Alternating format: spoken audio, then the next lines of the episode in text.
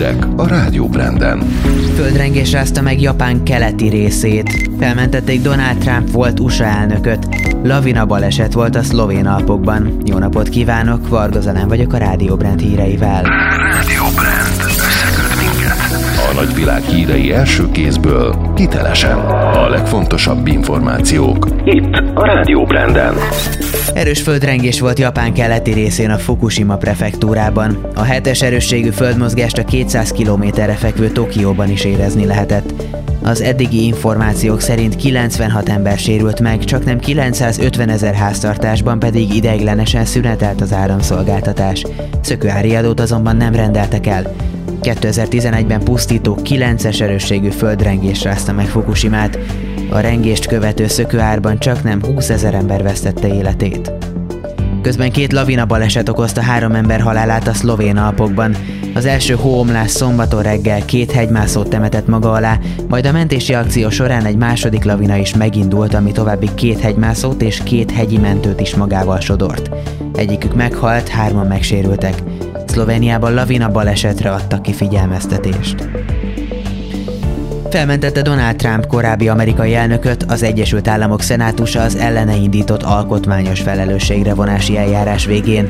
A felsőház az eljárás utolsó tárgyalási napján 57-43 arányban szavazott arról, hogy Donald Trump a felhozott vádak alapján bűnös, azaz hét republikánus felsőházi képviselő is arra szavazott, hogy a korábbi elnököt el kellene ítélni.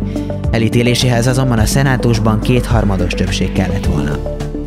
Most koronavírus Horvátországban fokozatosan enyhítik a korlátozásokat, vasárnap kinyithattak például az edzőtermek. A kaszinók, a játéktermek és a boltok területtől függően csak korlátozott létszámmal működhetnek. A vendéglátóhelyek hétfőtől elvitelre árusíthatnak. Továbbra is gyorsan halad a szerbiai oltási kampány, eddig már több mint 800 ezeren kapták meg legalább az első adag vakcinát, és már az újraoltás is megkezdődött. Ez a Szerbia második helyen áll Európában az Egyesült Királyság mögött.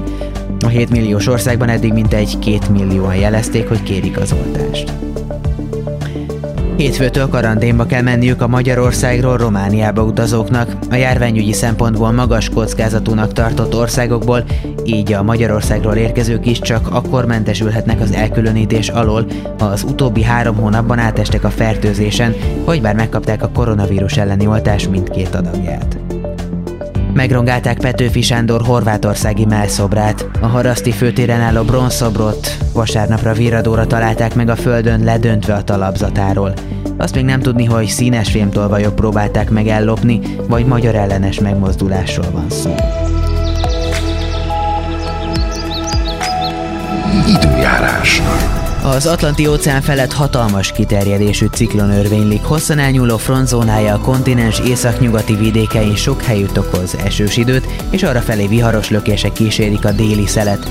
Ezzel a széllel enyhe levegő áramlik a brit szigetek fölé, ugyanakkor szárazföldünk nagy része fölött még igen hideg légtömeg található. A kelet-európai síkság fele törvénylő ciklon területén sokfelé havazik. Alacsony nyomású légköri képződmény mozog a földközi tenger középső medencéjétől kelet felé, utóbbi felhőzetéből a Balkán-félsziget térségében is többfelé hull csapadék, eső, havas esőhó egyaránt előfordul. Az ibériai felszigettől Közép-Európán át a skandináv térségig anticiklon húzódik. Ennek hatására nyugodtabb az idő, kevés helyen erősödik meg a szél, általában kevés a felhő, több órára kisüt a nap, Számottevő csapadékot nem jelentenek, az éjszakai órákban azonban kötfoltok képződhetnek. A szerkesztőt Varga Zalánt és a Rádió híreit hallották. Rádió Brand.